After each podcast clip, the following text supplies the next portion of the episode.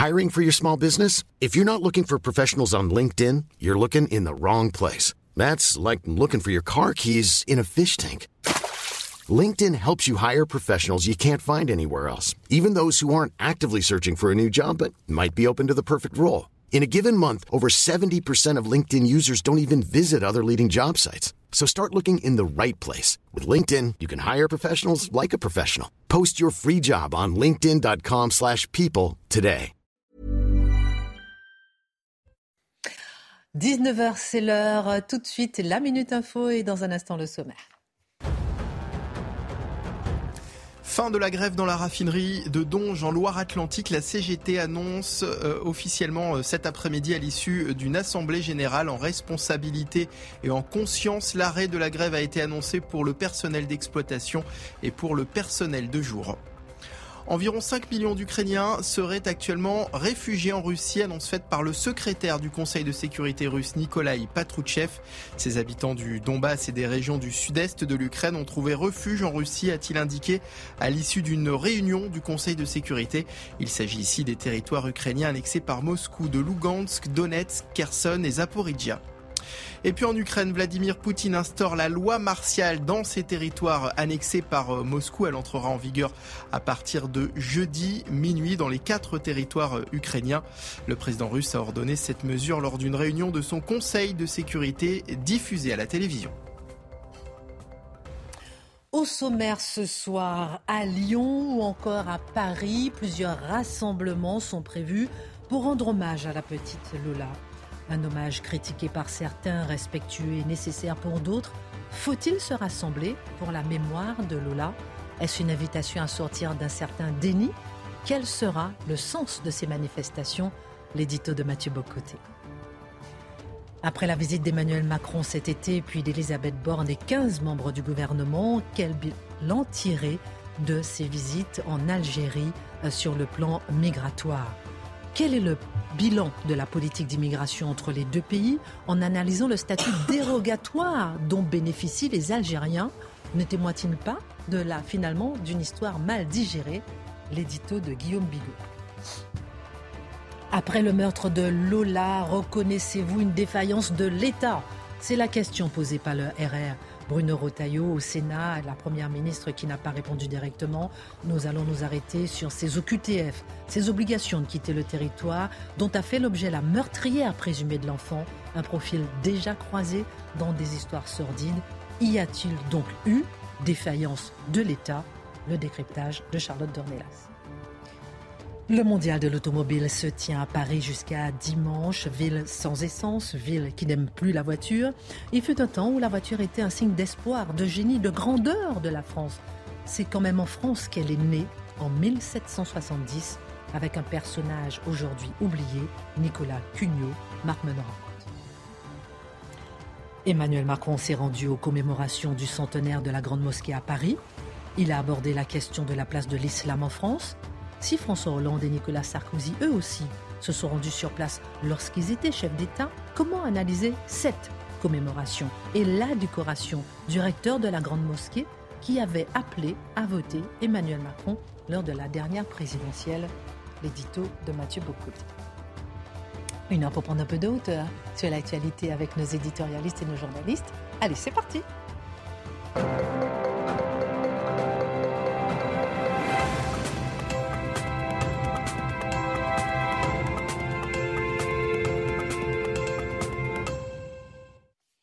Bonsoir les amis, Guillaume Bigot est là ce soir, il a sorti son costume trois oh. pièces.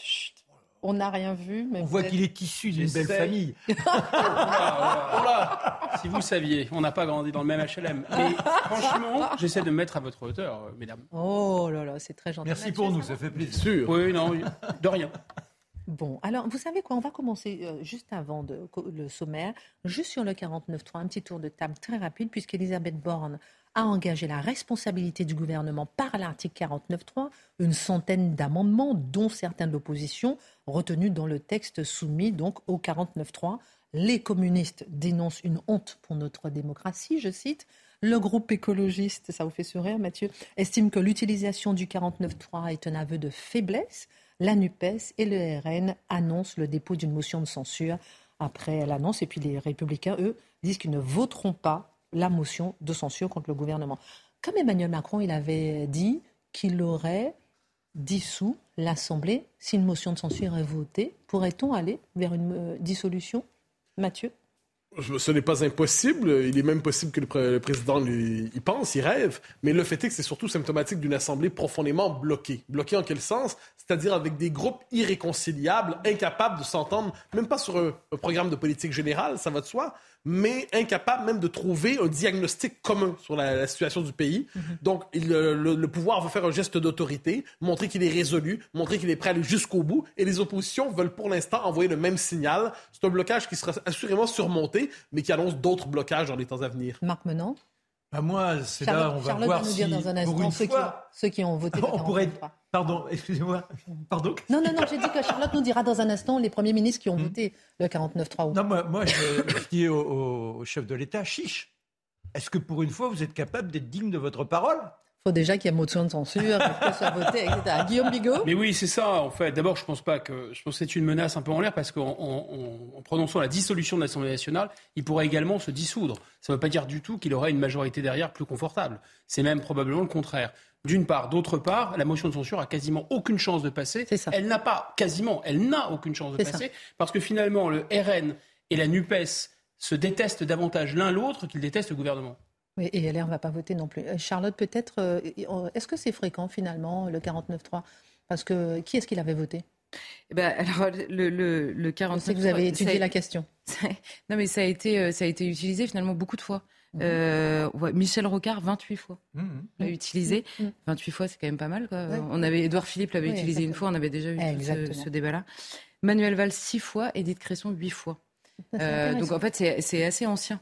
Paradoxalement, euh, c'est assez ancien par rapport Gaulle, hein, c'est prévu par la, législation. Mais il y a une révision constitutionnelle en 2008. On ne peut pas l'utiliser plus de deux fois, me semble-t-il, pendant la législature. On suivra. Sauf, exception, hein, sauf réforme de la Sécu et également l'adoption du budget.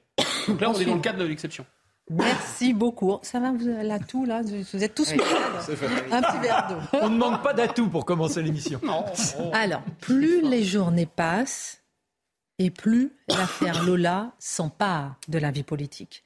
Et demain, jeudi, à Paris, mais aussi dans d'autres villes de France, de nombreuses manifestations seront organisées. La question se pose, Mathieu, quel sera le sens de ces manifestations? Ben, ce qu'il faut d'abord dire, c'est que si on regarde ce qui s'est passé aujourd'hui, moi, je confesse avoir regardé la suite des événements aujourd'hui, l'évolution de l'actualité, avec une forme de stupéfaction. C'est-à-dire, on est passé, si on fait l'histoire euh, toute récente, du traitement médiatique et politique de l'affaire Lola. On est passé de l'indifférence relative du système médiatique qui traite ça comme un fait divers auquel on doit plus ou moins accorder d'importance, les réseaux sociaux font monter la question. Les politiques sont obligés à tout le moins d'envoyer un signal de reconnaissance de l'existence du fait. Quand tous reconnaissent qu'ils doivent en parler, au même moment s'établit le diagnostic, apparemment, que dès, qu'on veut en parler politiquement, dès qu'on veut réfléchir plus largement à la signification de cet événement, eh bien, ce serait de la récupération. Et la récupération faite évidemment par l'extrême droite, euh, qui est la puissance, nous le savons, euh, maléfique et luciférienne qui commande ce pays. Bon. Une fois qu'on est rendu là, la question s'est posée aujourd'hui de la manifestation. Et je suis absolument renversé de voir la puissance du système médiatique et politique qui a réussi à transformer en quelques heures une manifestation qui était, je dirais, un cri à la fois de désespoir et de colère et de refus d'une société qui est capable d'accoucher de tels événements. Eh bien, on est en train de transformer cette manifestation en scandale. On est en train de culpabiliser la colère légitime des Français devant cet événement comme s'il s'agissait d'une colère indécente, comme s'il s'agissait d'une colère qui ne respectait pas le deuil de la famille. Alors, on nous dit la famille elle-même ne veut pas que, son, euh, que l'événement soit récupéré politiquement. Et là, on voit les grosses ficelles du système médiatique. On, voit très, on imagine la manœuvre. Est-ce que vous qui êtes, euh, vous venez de perdre votre fille de la plus atroce manière, est-ce que vous voulez que l'extrême droite récupère politiquement ce qui est arrivé à votre fille? Euh, Non. Ah ben non, la famille décourage. on voit que chaque fois, c'est toujours la même manœuvre. De la même manière, les victimes qui disent non, moi, j'en veux pas aux islamistes qui ont tué mes proches, tout ça. Non, non, ils n'ont pas ma haine. Vous inquiétez pas. Donc, on voit ce dispositif médiatique se mettre en place. Mais la violence symbolique aujourd'hui qui a frappé tous ceux qui voulaient d'abord participer à l'expression de cette colère, eh bien, aujourd'hui, ils sont apparemment euh, c'est apparemment inacceptable que de vouloir manifester ainsi, au point où le RN, qui est dans une dynamique d'embourgeoisement, une dynamique de respectabilisation, de normalisation, veut tellement s'embourgeoiser qu'il a lui-même renoncé à participer à une manifestation à laquelle il s'était d'abord associé. Et le RN nous dit qu'il va plutôt opter à l'Assemblée pour un hommage euh, pudique, pudique dis-je, et euh, digne et respectueux. Digne et respectueux. Dois-je comprendre que ceux qui iront manifester ne seront ni dignes, ni respectueux? Ni euh, si tel est le cas, ni pudiques, ça, m'intéresse de le savoir. là où ici, il y a toutes les autres ruses argumentatives qu'on utilise pour être capable de... En fait, c'est fascinant. Pour tuer ce qui s'est passé symboliquement, donc, vous noterez, il y a une formule qui revient en boucle, c'est un fait divers atroce. Et je note que plus on dit qu'il est atroce, moins on a le droit d'en parler. C'est-à-dire le fait divers atroce, ce fait divers atroce, mais on dit d'accord, mais il y a quand même quelque chose qui s'est passé, il y a une signification politique, collective, sociologique. Eh bien non, parce qu'apparemment, le temps du deuil exigerait le silence. On est en train de renverser la situation où désormais, c'est celui qui ne dit rien et qui persécute ceux qui veulent en parler, qui aurait la position morale la plus digne et la plus noble. Il y a quelque chose là-dedans d'effrayant, d'orwellien, d'inversion du réel. C'est pas la première fois, mais franchement, sur ce coup-là, c'est quand même pas mal. Ensuite, il y aura néanmoins manifestation. Il y aura manifestation. Euh, les partis ne s'y joindront pas pour l'essentiel, mais il y aura manifestation. Donc, on doit chercher à comprendre qu'est-ce qui va jouer à travers ça. Est-ce qu'il va s'agir simplement d'une manifestation pour dire, s'il vous plaît, appliquez les OQTF? Bien sûr que non. Ce n'est pas l'objet de la manifestation. Est-ce que c'est simplement une manifestation pour dire, euh, nous, euh, prenez au sérieux la question de l'insécurité? Il y a de ça, mais il n'y a pas que ça. J'ai l'impression que quand on est frappé par un événement qui, comme celui-là, a une charge sacrée, on est plongé au cœur, pour reprendre une formule qui est très juste, je crois, le mystère du mal. C'est le mal dans ce qu'il y a de plus atroce. Je pense que, et, qu'il y a une charge sociologique, je pense que chacun d'entre nous, à une manière, avons besoin de de réagir. On se dit, il faut faire quelque chose. Et ce quelque chose n'est pas nécessairement instrumental, ce quelque chose n'est pas utilitaire, ce quelque chose n'a pas une fonction immédiatement stratégique ou tactique. Ce quelque chose, c'est simplement témoigner par sa conscience, par son corps, par ses actes, de l'effroi devant cette situation. Et je pense que cette manifestation est d'abord un cri d'effroi, d'abord un cri d'horreur, et d'abord aussi probablement un, un et j'y reviendrai, un refus fondamental du type de société qui est en train de s'installer aujourd'hui en France et dont ce fait divers atroce, pour parler comme les commentateurs, n'est peut-être finalement pas si fait divers que ça. À votre avis, est-ce que la question du lien entre immigration et insécurité sera au cœur de ces manifestations? Alors, on peut, il ne peut pas ne pas y être, mais pas de la manière à laquelle on s'y attend généralement. C'est-à-dire là, on est devant un, crime qui est effectivement si atroce qu'il relève, on l'a dit, à ce niveau d'abjection, on est proche de la psychiatrie, soyons honnêtes, près de la possession. Il y a quelque chose là-dedans. Si j'étais un esprit religieux, ce que je ne suis pas tous les jours, je dirais qu'il y a quelque chose là-dedans. On a une forme de possession. C'est luciférien. on ne peut pas commettre des choses comme ça en appartenant au domaine de la commune humanité. Quoi qu'il en soit, il y a néanmoins, une fois qu'on laisse ça de côté, donc on est devant un événement qui ne se laisse pas dissoudre dans la délinquance ordinaire que nous connaissons. Il y a néanmoins dans cet événement une série d'éléments qu'il faut mentionner. Il se trouve, il se trouve que la meurtrière présumée était algérienne. Il se trouve qu'elle était en situation irrégulière en France. Il se trouve qu'elle avait reçu le mandat de déguerpir, de décamper. Au QTF, hein, elle n'était plus la bienvenue. Il se trouve que les autorités n'ont pas été capables de la faire décamper. Il se trouve que si elle n'était plus, si elle avait quitté la France, la petite Lola serait encore vivante. Il se trouve que la petite Lola, quoi qu'on en dise, a un profil sociologique, culturel euh, particulier. C'est une jeune femme blanche, blonde. A, une, compte, quoi qu'on en dise, l'image compte là-dedans. Donc on a une forme de contraste qui, donc je le dis, tout en laissant de côté l'horreur absolue de l'événement, ce qui s'est passé là, c'est un événement, pas dans son horreur, mais dans son caractère reproductible sur le côté des éléments que je viens de décrire. Le lien entre délinquance et immigration est établi en France et l'extrême, là, on n'est pas dans l'extrême délinquance, on est dans l'extrême horreur, mais c'est un lien établi. Donc, inévitablement, inévitablement, cette question sera posée. C'est-à-dire, si elle avait été chassée, l'autre serait encore vivante. Et nous savons par ailleurs que l'immigration massive, Gérald Darmanin lui-même le reconnaît, il y a un lien direct entre l'immigration massive et la délinquance et l'insécurité. Le préfet l'allemand le reconnaît. Donc tous le reconnaissent d'une manière ou de l'autre. Nous savons qu'une France qui n'aurait pas subi l'immigration massive depuis longtemps serait une France plus calme, plus prospère, plus tranquille, plus heureuse. Donc, sachant tout cela, sachant tout cela, il est inévitable que on pose, on porte attention à cette question. J'ajoute une chose, si vous me permettez. C'était dans Le Monde, si je ne me trompe pas, où on dit oui, euh, le gouvernement lui-même reconnaît le caractère, le fait que les, OQTF ne soient pas euh, exécutés. Euh, c'est un problème en tant que tel. Il avait d'ailleurs promis, dit-on dans Le Monde, en 2019, si je ne me trompe pas, de faire exécuter 100%, des OQTF. Et là, on précise dans Le Monde, au journal Valeurs Actuelles, pour envoyer un signal à la droite extrême. Dois-je comprendre que pour le quotidien de référence, faire respecter la loi en France, c'est envoyer un signal à la droite extrême. C'est original comme point de vue. Quoi qu'il en soit, on est donc dans... Cette question sera présente tout en sachant que cette histoire atroce n'est pas le cas typique qu'on parle de délinquance liée à l'immigration, mais on ne peut pas non plus taire cette dimension. Et avec vous, euh, Charlotte, dans un instant, je vous demanderai, est-ce que c'est un scandale d'État? Est-ce qu'il y a eu défaillance d'État, de l'État justement sur cette question de l'OQTF. Alors une fois qu'on a dit tout cela, mon cher Mathieu, si vous deviez identifier la raison profonde qui poussera bien des Français demain à manifester, quelle serait-elle selon vous mm. finalement? Alors, ce n'est pas une manifestation politique au sens strict du terme. Je pense que nous sommes devant, euh, alors, je, à la fois un cri de détresse, un cri existentiel et un refus vital, un refus fondamental. Cette société qui s'installe a beau s'appeler France, ce n'est plus la France. Cette société a beau se dire société, ce n'est plus une société, c'est une dissociété.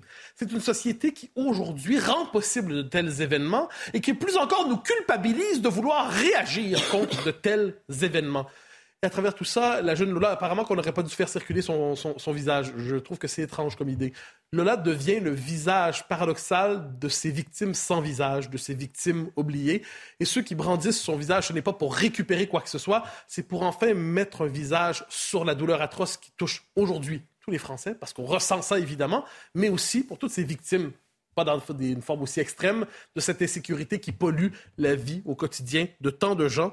De ce point de vue, c'est un non vital, c'est un rejet vital et fondamental d'une société qui n'est plus une société désirable.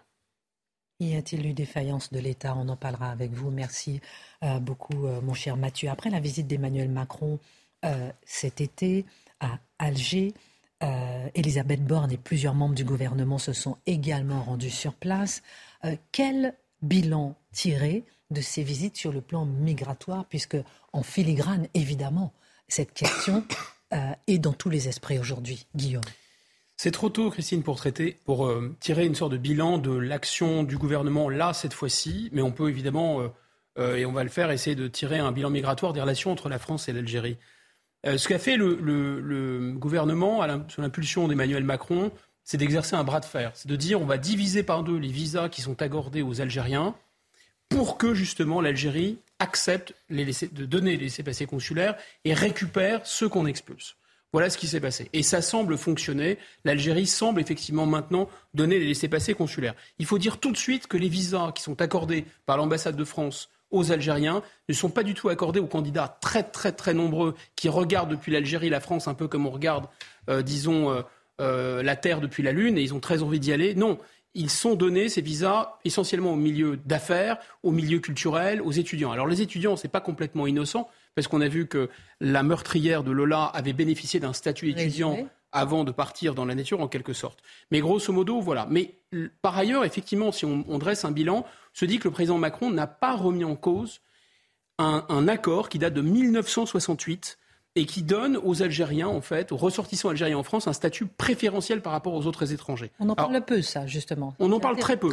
C'est l'occasion, parlons-en. Si vous êtes euh, américain, que vous êtes en France, votre carte de séjour de 10 ans, vous ne pouvez l'obtenir, la solliciter qu'à partir de 5 ans de résidence en France. Si vous êtes ressortissant algérien, 3 ans suffisent. Si vous êtes un commerçant japonais, que vous voulez ouvrir un commerce en France, vous devez faire la preuve de la viabilité économique de votre affaire. Si vous êtes un commerçant algérien, pas besoin, on vous donne l'autorisation. Si vous êtes, disons, une Australienne, que vous épousez un Français, eh bien, vous devez faire la preuve de six mois de vie sous le même toit pour obtenir un statut de conjoint de Français. Si vous êtes une Algérienne, vous, vous épousez un national français, vous avez immédiatement ce statut. Donc il y a quelque chose qui, qui vise en fait un peu à faciliter l'installation des Algériens en France. Dont ne bénéficie plus, je répète, le gros des bataillons des, immigrés. Et en fait, c'est assez contre-intuitif parce que, et là je remercie l'Observatoire de l'immigration et de la démographie qui fait un travail remarquable pour compulser et récupérer des données ici ou là. Si on regarde les données, on s'aperçoit que les Algériens, en fait, ne s'intègrent assez mal par rapport aux autres immigrés. Or, on pourrait se dire, c'est contre-intuitif parce qu'il y a eu tellement de liens entre la France et l'Algérie, les, les, peuples se connaissent tellement, que finalement, les Algériens devraient se sentir un peu comme des poissons dans l'eau en France. Pas du tout. En 2017, par exemple, 41% des Algériens en France étaient chômeurs ou inactifs. En 2017, 50% des ménages algériens vivaient en HLM. 12% des descendants d'Algériens accédaient à l'enseignement supérieur, ce qui est vraiment quasiment la moitié de la moyenne nationale. Il y a quelque chose comme les Algériens en France sont presque plus Algériens que les Algériens d'Algérie. C'est assez contre-intuitif. Par exemple, il y a plus d'Algériens en France qui se disent religieux que d'Algériens en Algérie. Mais il y a un autre mécanisme étrange, c'est que le taux de fécondité, le nombre d'enfants par femme, en Algérie, des femmes algériennes, c'est 3. En France, les femmes algériennes font 3,6 enfants par femme. Alors on n'en est pas encore à ce que les démographes appellent la revanche des berceaux, mais il y a quelque chose qui se passe qui est assez contre-intuitif. À quoi est dû ce statut dérogatoire et pourquoi Emmanuel Macron ne l'a pas mis en cause lors de sa dernière visite en Algérie? D'abord, il ne l'a pas remis en cause parce que c'est un accord bilatéral. Euh, donc ça veut dire que les Algériens doivent être d'accord. Ils ne sont pas d'accord. Donc il faudrait imposer unilatéralement euh, la, suspension ou le, fait de, se passer de ce statut. Ensuite, parce qu'il résulte des accords d'Évian, les accords d'Évian qui ont conclu la guerre d'Algérie et dont on sait qu'ils ont été respectés du côté français et qui n'ont pas été respectés du côté algérien. Alors ces accords prévoyaient notamment euh, que les gens, que les, populations pouvaient circuler un peu plus facilement entre les deux pays. Et comme vous savez, il y a eu un million de Français euh, pieds noirs et harkis qui sont, qui sont partis en toute précipitation pour sauver leur vie d'Algérie. Tandis que nous, on n'a pris aucune mesure, évidemment, mais au contraire, contre euh, les Algériens pour qu'ils s'installent en France. D'où ces accords qui interviennent quelques années après l'indépendance. Et dans les années 60, il faut bien comprendre que l'industrie française était plutôt assez contente de faciliter la venue d'une main-d'œuvre dont elle avait besoin. Il faut dire aussi que la jeune République algérienne, qui a été rapidement été plongée dans la crise économique, était plutôt assez contente qu'il y ait une sorte de soupape comme ça qui permettait à ces, à ces, gens à ces jeunes sans emploi de s'installer en France. Et puis est venue les années 70 et la crise des années 70. Et là, c'est assez incroyable parce que c'est au moment où on n'avait plus besoin de cette immigration de travail, je souligne au stabilo travail, ce n'était pas une immigration de peuplement au départ, qu'il y a eu, à la suite du regroupement familial, ça a été imposé par les juges, y compris à l'exécutif français et donc au peuple français par, par construction, il y a eu ce regroupement familial qui a transformé cette immigration de travail en immigration de peuplement. Et là, ce qui est très intéressant, c'est que ce statut, c'est finalement le legs de la colonisation complètement. Et Côté français, on ne veut pas le remettre en cause, évidemment, parce qu'on ne veut pas fâcher les Algériens, parce qu'il y a toujours cette espèce de culpabilité. Et côté algérien, c'est peut-être presque plus intéressant. Quand on écoute les Algériens, ce statut, c'est presque la, matérialisation d'une sorte de droit de créance, c'est-à-dire d'une sorte de, réparation de la colonisation. Voilà ce que disait feu le président Bouteflika en 2017. Vous nous avez tout pris, parlons des Français, vous nous avez tout pris. Vous avez pris notre culture, vous avez volé notre identité on ne sait plus qui on est. Et en fait, ce statut et le fait de favoriser la venue d'Algériens en France, c'est un peu laissez-nous bénéficier en fait d'une facilité de passage et comme une sorte de compensation en quelque sorte. Mais ça relève aussi du côté algérien d'une forme de schizophrénie. Alors pourquoi de schizophrénie? Parce qu'on sait que le pouvoir algérien, sa légitimité est quand même assise sur le fait de dénoncer la France matin, midi et soir. Et quand on lit, je conseille cette lecture, l'ambassadeur Driancourt à Alger, qui a écrit un bouquin qui s'appelle L'énigme algérienne aux éditions d'Observatoire, il raconte, par exemple, que les ministres FLN qui, vomissent leur fiel contre la France le jour, la nuit, lui envoient depuis des adresses à Yahoo, par exemple, discrètes, des demandes de visa. On s'aperçoit aussi que la classe dirigeante algérienne qui a arabisé sa population prend soin d'envoyer ses propres enfants au lycée français d'Alger, tant qu'à faire. On s'aperçoit aussi que le fait d'avoir une, carte de résidence de 10 ans, c'est quasiment un statut social au sein de la nomenclature algérienne. Donc ça, c'est très étonnant. C'est-à-dire qu'à la fois, on, vilipende la France et en même temps, on ne rêve que d'une chose, c'est venir en France. Donc c'est très étrange. Alors vous m'expliquez, vous expliquez que ce statut dérogatoire est vécu euh, sous forme de compensation. Je vous demanderai, après la pause, euh, est-ce qu'il faut faire sauter ce statut euh, dérogatoire et comment normaliser les relations de la France avec l'Algérie? On marque une pause, à tout de suite.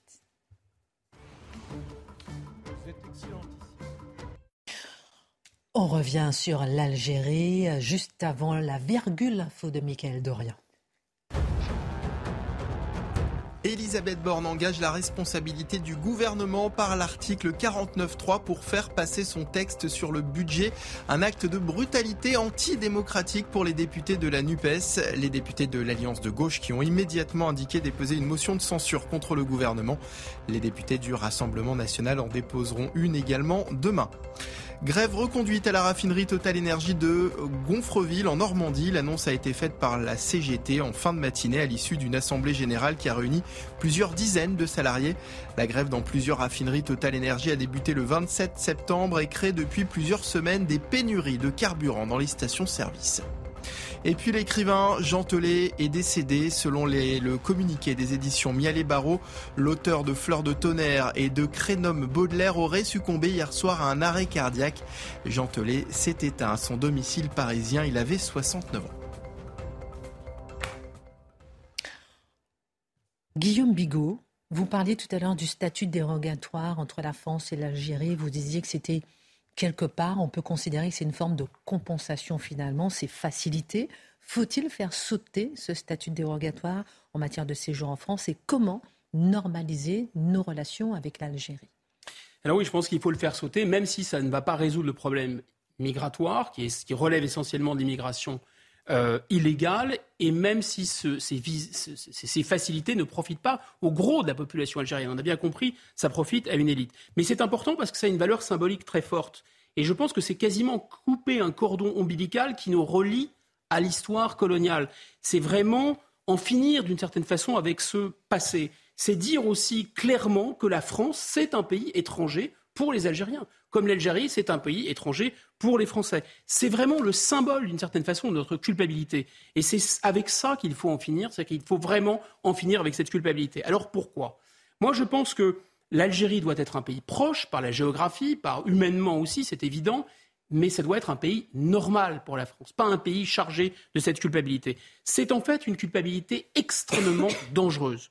Je m'en suis rendu compte au moment où, j'ai lu les très célèbres entretiens accordés par Charles de Gaulle à Alain Perfit. En fait, Charles de Gaulle dit sur le moment, après les accords d'Évian, il dit cet épilogue sanglant, sanguinaire, il va y avoir quand même un million de déplacés en quelques mois.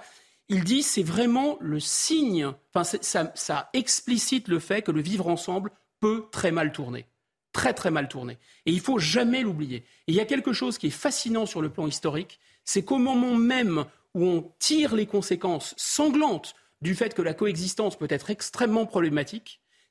et donc, on rapatrie un peuplement européen et français qui est en Algérie et qui est menacé de mort. C'est exactement le moment où on démarre un flux migratoire en sens inverse, cette fois-ci de l'Algérie vers la France. Et c'est ça qui est incroyable. En 1962, il y a 436 000 Algériens en France. En 2022, 846 000. Et c'est sans compter les 2,6 millions de gens qui descendent, en fait, qui ont un lien euh, d'ascendance avec l'Algérie. Je ne dis pas que la coexistence est impossible ou que le vivre ensemble est impossible, mais pour que ça se passe bien, il faut effectivement en finir une bonne fois pour toutes avec cette culpabilité. Parce que, en fait, il faut surtout que les autorités algériennes arrêtent de dire du mal de nous matin, midi et soir, et que nous, on amplifie ce mouvement par notre mauvaise conscience. Je ne dis pas évidemment que les Algériens, les immigrés algériens ou les descendants d'immigrés algériens sont des colons. Ils ne sont pas venus dans les bagages d'une invasion militaire. Ils ne sont pas venus non plus comme des envahisseurs, évidemment. Ça n'a rien à voir. Néanmoins, ce serait naïf de ne pas, voir que certains d'entre eux se comportent finalement comme un terrain conquis. Et effectivement, l'histoire nous enseigne que c'est extrêmement dangereux. Il faut y prendre garde. Merci euh, Guillaume Bigot pour euh, cette analyse.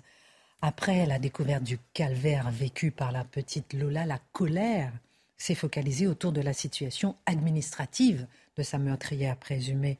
Il s'agit d'une Algérienne de 24 ans, on le sait, sous OQTF, on le sait. C'est un profil que nous avons déjà croisé, Charlotte, lors d'histoires sordides. Y a-t-il eu défaillance de l'État? C'est une question qu'a posée Bruno Retailleau à la Première ministre aujourd'hui au Sénat. Et c'est une question qui est légitime, je, le dis en préambule, en raison de la journée qui a parfaitement décrit Mathieu et de, cette culpabilisation extrêmement lourde qui pèse sur ceux qui, euh, euh, avec colère, en effet, posent cette question-là. Il y a, alors, il y a beaucoup de gens qui nous disent, mais il n'y a pas besoin d'être algérienne pour euh, commettre des horreurs. Et on cite Michel Fourniret, Émile Louis. Évidemment, et vous noterez d'ailleurs, et c'est pour ça que je prends le temps de le dire, vous noterez d'ailleurs que quand l'horreur cette horreur abominable qui est d'aller toucher à des enfants en plus dans des circonstances abominables, quand elle arrive dans le cas de Michel Fourniret, Émile Louis, Nordal Lelandais plus récemment, personne n'a l'idée d'aller exprimer sa colère à l'État comme s'il avait été défaillant. Évidemment que le politique ne peut pas empêcher en tout lieu et tout le temps le mal de se produire ou des personnes en effet possédées par le mal, par cette pulsion de mort, de passer à l'acte. Simplement là, dans ce cas-là, ce n'est pas, cette question-là qui se pose, c'est que vous êtes devant une horreur et vous vous dites, est-ce qu'il était possible de l'empêcher? Et vous analysez tout et vous tombez sur, cette, sur, ce, sur ce sujet, cette femme n'aurait pas dû être là en vertu de la loi française. Olivier Véran, porte-parole du gouvernement, dit cet après-midi, notre réponse, c'est la République. Mais la République, c'est un ensemble de lois, bon, outre le mantra euh, euh, du, mot euh, bon, qui, qui n'a plus vraiment de signification quand on le prononce, bon, mais prenons-le au sérieux. La République, c'est un ensemble de lois. Or, dans cette loi est inscrit l'obligation de quitter le territoire français, obligation de quitter le territoire français. Et il a dit qu'on peut mieux faire aussi. Bien sûr, mais donc, donc, intéressant. donc, la question, c'est pas de savoir, c'est pas de souligner l'origine euh, algérienne, la nationalité algérienne de cette femme par plaisir ou par idéologie ou par option politique. C'est simplement le, ni d'ailleurs pour euh, ni ramener la petite Lola, ni euh, soulager ses parents, ni adoucir nos, nos cœurs aujourd'hui. La question, c'est simplement de se dire est-ce qu'il est possible, en se penchant sur cette question, de ne plus jamais avoir à constater une horreur dans cette situation alors qu'on aurait pu l'éviter. Voilà pourquoi on se pose et on se penche sur la question de l'OQTF. Alors vous l'avez dit, l'OQTF, ça a souvent été euh, un débat. On se souvient des deux jeunes filles euh, assassinées à la gare de Marseille en 2017 par, euh, alors là c'était un Tunisien en situation irrégulière. Le débat avait porté sur l'OQTF parce qu'en l'occurrence, elle n'avait pas été prononcée deux jours avant puisque la personne qui signait les OQTF à la préfecture était absente. On avait posé la question, le préfet avait été limogé. Beaucoup de personnel de, préfecture à l'époque avait dit Mais vous savez, la personne n'était pas là, on n'a pas couru tous les bureaux pour le faire. Pourquoi? Parce que de toute façon, vous signez une OQTF, elle n'est jamais exécutée. Donc en effet, on n'a pas remué celle et terre pour aller signer cette OQTF. Donc ça, on disait déjà long. On se souvient de ce prêtre assassiné en Vendée en août 2021. Là, c'était un Rwandais qui était entré illégalement en 2012, qui avait été visé par trois arrêtés de reconduite à la frontière, qui étaient toujours là. Il avait un an avant été arrêté pour avoir incendié la cathédrale de Nantes. Il tue ce prêtre. Euh, en août 2020, encore une étudiante séquestrée, battue et violée chez elle à Angers. Là, on avait affaire à un Kosovar qui avait deux interdictions du territoire à son actif, qui avait été condamné six fois depuis 2018.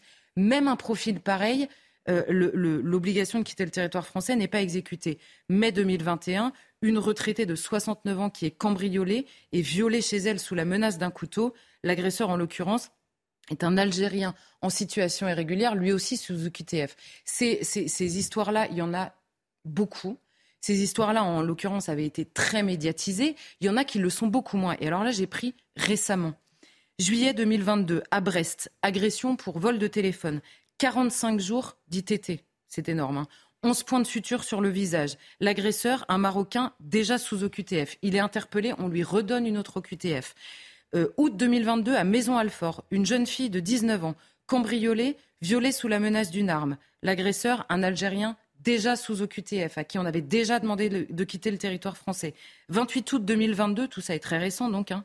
agression d'un couple d'octogénaires, on en avait euh, un petit peu parlé, a choisi le roi. Là encore, un Algérien qui était arrivé clandestinement en 2009, connu pour cambriolage, vol, violence, outrage, deux OQTF à son actif également. Pourquoi est-ce que je dis tout ça? C'est que la colère ne vient pas de nulle part. Ce profil est récurrent et le calvaire vécu par ces gens qui, euh, on ne va pas faire une échelle de, de l'horreur vécue, mais je veux dire, le calvaire vécu par ces personnes aurait pu être évité si la seule loi française était prise au sérieux, à la fois par les personnes qui sont visées par ces obligations de quitter le territoire, mais par l'État français lui-même, qui devrait prendre très au sérieux le fait de se faire respecter quand il exige le départ euh, d'une personne de son territoire. Mais a-t-on une idée précise de ce que représentent et deviennent ces OQTF dans la réalité?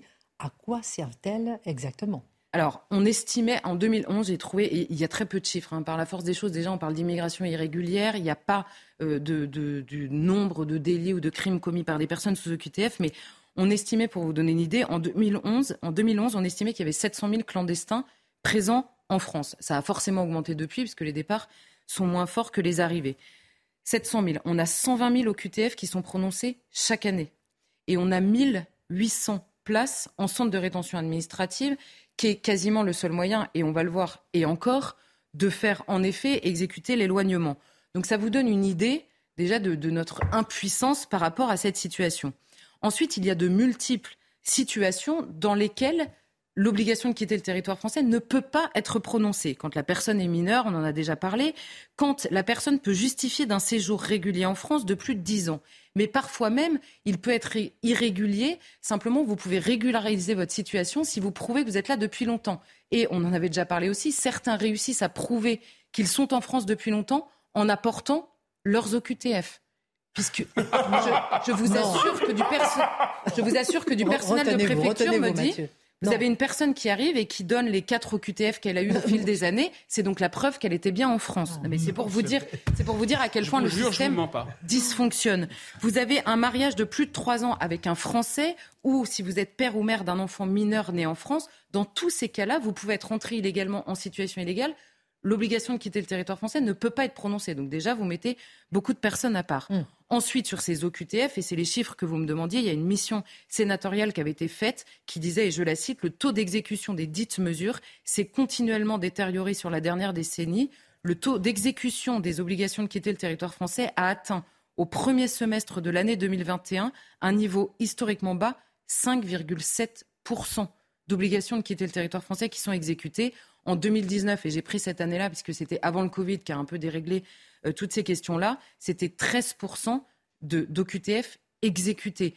Et encore, une OQTF exécutée, ça peut être, par exemple, une personne qui vient d'un pays extra-européen qui est éloignée dans son premier pays européen d'arriver. C'est-à-dire, mettons un, un, Malien au hasard, arrive par l'Italie. Si la France l'éloigne vers l'Italie, l'OQTF est exécuté. Ça ne veut pas dire que le lendemain, il ne peut pas repasser la frontière, puisque vous savez que les contrôles à l'intérieur de l'espace Schengen euh, sont faibles. Donc on, est totalement dépassé euh, sur la question des OQTF. Comment peut-on expliquer de tels chiffres que vous venez de citer, malgré la volonté affichée du gouvernement, de ce gouvernement, à parvenir à réussir cette gestion de l'immigration illégale? C'est ça, et c'est évidemment ça qu'il faut comprendre pour pouvoir le changer. Emmanuel Macron promettait 100% de QTF, Gérald Darmanin l'a répété, ils veulent changer les choses. Comment est-ce qu'on explique cette inefficacité totale? D'abord, l'OQTF, elle est prononcée au moment, vous savez, d'un contrôle d'identité ou de la commission d'un délit être clandestin en France n'est plus un délit depuis 2012. Euh, Donc il faut que ce soit à l'occasion d'autres choses. Un contrôle d'identité, on l'a vu, en l'occurrence la meurtrière présumée, c'était à l'occasion, euh, enfin à, l'aéroport, on contrôle son identité, on découvre qu'elle est en situation irrégulière. Dans l'immense majorité des cas, quand on découvre votre situation euh, irrégulière, vous avez une décision administrative, donc on vous notifie une obligation de quitter le territoire français. C'est-à-dire on vous le dit et vous avez 30 jours pour quitter le territoire français. Alors là, dans l'immense majorité des cas, on vous le dit et puis on vous le redit un an après et puis on vous le redit deux ans après, personne ne suit évidemment que cette obligation est respectée.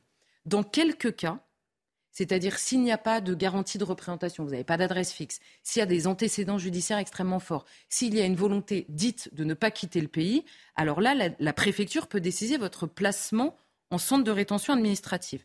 Là, une fois que vous êtes dans le centre, les autorités françaises ont 90 jours, grand maximum, pour organiser votre départ. Pendant ce temps-là, vous avez cinq passages devant le juge pendant ces 90 jours pour qu'il vérifie que les conditions de rétention sont bonnes, sont respectées, que tous les droits sont respectés, droits qui s'accumulent au fil des années. Et donc, à chaque fois qu'il y a un passage devant le juge, il y a possibilité de casser cette rétention.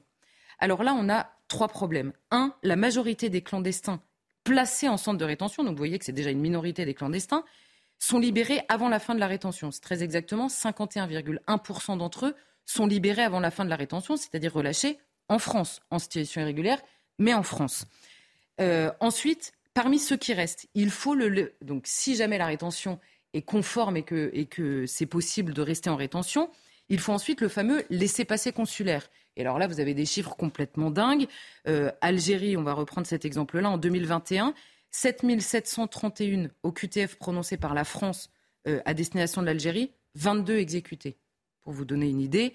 Et à l'inverse, les visas, c'était très très large, c'est de l'ordre de 70 à 80% de réponses favorables de la France sur la question des visas. Donc là encore, on a un levier euh, d'action évident. Je ne m'attarde pas sur les autres pays, mais c'est à peu près la même chose. Troisième problème, une fois que vous avez donc la rétention est prolongée, le laissez-passer consulaire est obtenu, il reste l'épreuve de l'embarquement du clandestin. Une fois que vous avez tout réuni, et là le Sénat nous apprenait l'an dernier que ce qui arrivait en tête de l'échec de l'éloignement, c'est le refus du test PCR par le clandestin. C'est-à-dire qu'il vous dit je refuse de faire le test PCR, vous ne pouvez pas le contraindre à le faire. Alors, Gérald Darmanin avait essayé de, comment dire d'agir sur ce point-là. Donc désormais, vous pouvez poursuivre le clandestin qui refuse d'embarquer ou qui refuse de faire son test. Vous pouvez le poursuivre, c'est-à-dire vous le poursuivez en correctionnel, il encourt une peine et vous lui resignifiez une OQTF et vous recommencez au début.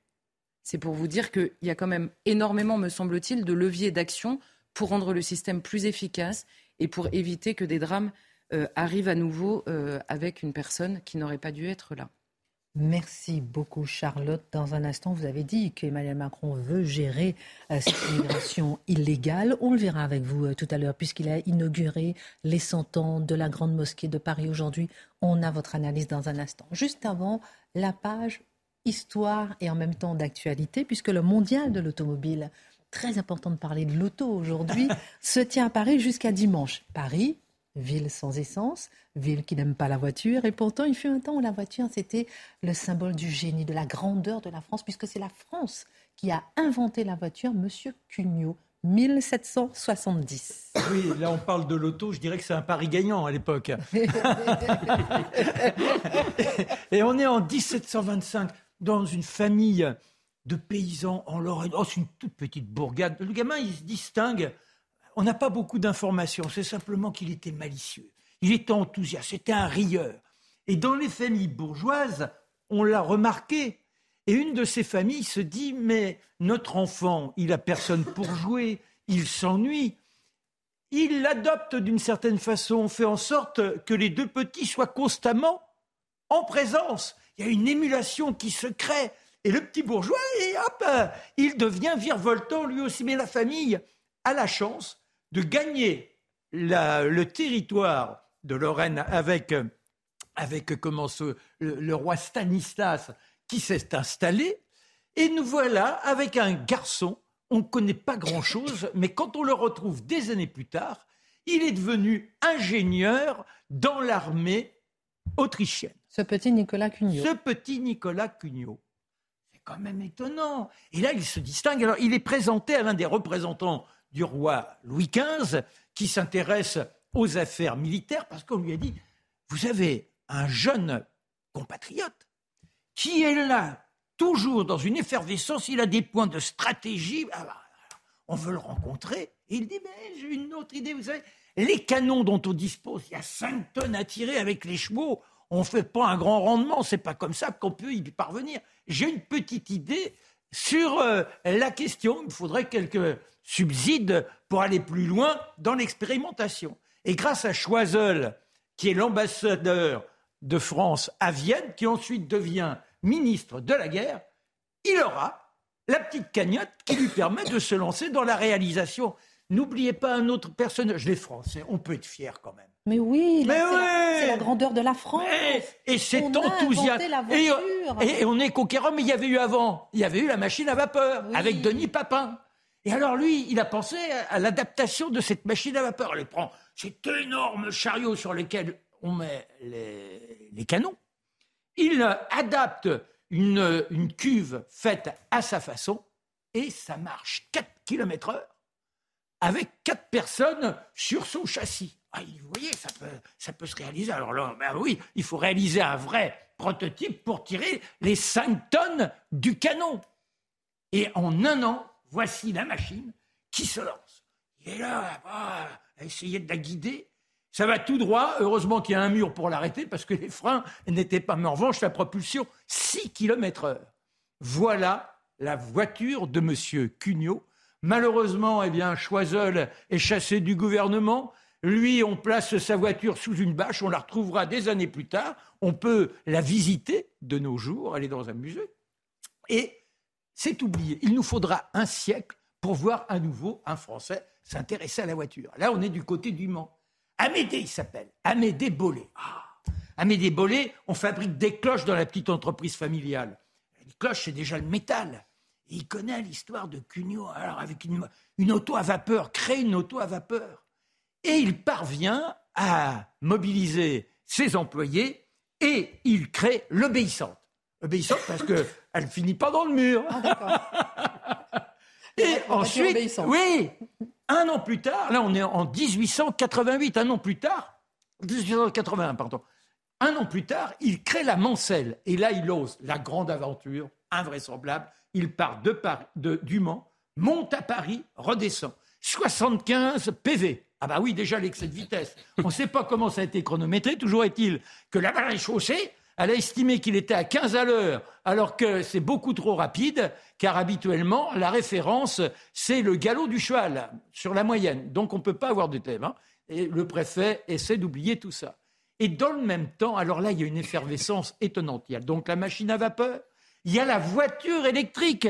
Et là, c'est encore un Français, Gustave Trouvé, qui la met au point. 1900 ah, oh Non, on est en 1881, là encore. Mais c'est incroyable et cette voiture électrique, elle émerveille tellement l'Automobile Club de France qui vient de se créer qu'ils écrivent le fiacre à moteur à pétrole ne saurait constituer une euh, exploitation de voitures dans une grande ville.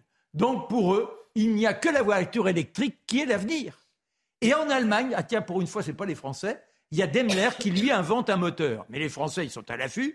Et c'est Panhard et Levasseur qui fabriquent la première voiture à moteur avec cet engin, cette euh, propulsion qui nous vient d'Allemagne, et ils fabriqueront 50 voitures. Alors on se dit, ça y est, on est dans la voiture atmosphérique. Ben non, c'est toujours la voiture électrique qui l'emporte, avec euh, un record battu 105 km/h. Camille Genazzi, lui c'est un Belge, on est à HR, 105 km/h. À, à New York, on construit des taxis toujours électriques. Et notre ami Nissan, Edison que j'ai évoqué il y a deux jours, eh bien même chose, il fait fabriquer des voitures, il en vend 2000. Mais la guerre arrive et on s'aperçoit que la voiture électrique, déjà, elle manque d'autonomie. Et, que l'essence, ça, ça marche mieux. Et c'est comme ça que soudain, le pétrole s'impose, les voitures rutilantes, et on a De Dion, on a Peugeot, on a tout ça. On perd Charlotte, là. Et donc... Si, si quelqu'un peut nous emmener un petit verre On tient à Charlotte, on tient à sa voix. Alors, et, mais, dernier mot peut-être sur cette voiture, pendant qu'on attend et on espère un verre oui, qui est interdit sur les plateaux, mais pour Charlotte, on fait une exception. Euh, sinon, on arrête l'émission. on, tient à vous, ma Mais non, ma Charlotte. pendant qu'on attend le verre d'eau, dernier mot, elle s'appelait la jamais contente. La jamais contente, oui. Alors ça, c'est bolé. La voiture électrique. Ah, oui, oui. Et, la jamais contente, c'est celle de Genazzi. Genazzi qui est sur cet engin incroyable. Elle est jamais contente parce qu'elle est un peu capricieuse, mais quand même 105 km/h. Il y en a une autre qui l'année suivante dépasse les 120 km/h. Et là, on invente carrément une sorte de ceinture pour maintenir ce que l'on pourrait appeler le pilote kamikaze et, qu'il ne soit pas éjecté de son engin. Vous voyez, quelle belle histoire, non? Et les France étaient là, et l'aviation, c'est pareil, on était là. Fierro, les gars. Cocorico. Cocorico. Merci beaucoup, euh, mon cher Marc. Dernière partie de cette émission, Emmanuel Macron. C'est le moteur qui tousse. les bruitages. Ça, va, ma beauté Ça va, ça va. Ça passe. On attend le verre d'eau. je, peux y aller, mais je suis encore à l'antenne. Ça pétarade. Je vais y aller. Oui, oui, oui. non, non, ça y est, il y a quelqu'un qui vient. Il y a quelqu'un qui vient. On tient à notre Charlotte. C'est comme ça. On prend une minute pour lui donner un verre d'eau. Ne vous inquiétez pas. Prenez du Ravine Sarah. Une petite huile essentielle. Voilà, mon Guillaume. Merci beaucoup. Vous pouvez passer devant la caméra. Voilà. Alors, Emmanuel Macron a prononcé un discours aujourd'hui pour marquer le centième anniversaire de la Grande Mosquée, où il a abordé la question de la place de l'islam de France, en plus d'afficher sa volonté d'amener les musulmans du pays à se rallier à sa loi contre le séparatisme. Le recteur de la Grande Mosquée de Paris s'est vu remettre les insignes d'officier dans l'ordre national de la Légion d'honneur. Faut-il voir dans son discours un discours historique? Alors, on abuse aujourd'hui du terme historique, en cela comme en toute chose, mais cette visite, cet événement n'est pas sans intérêt. N'est pas sans intérêt. Pourquoi?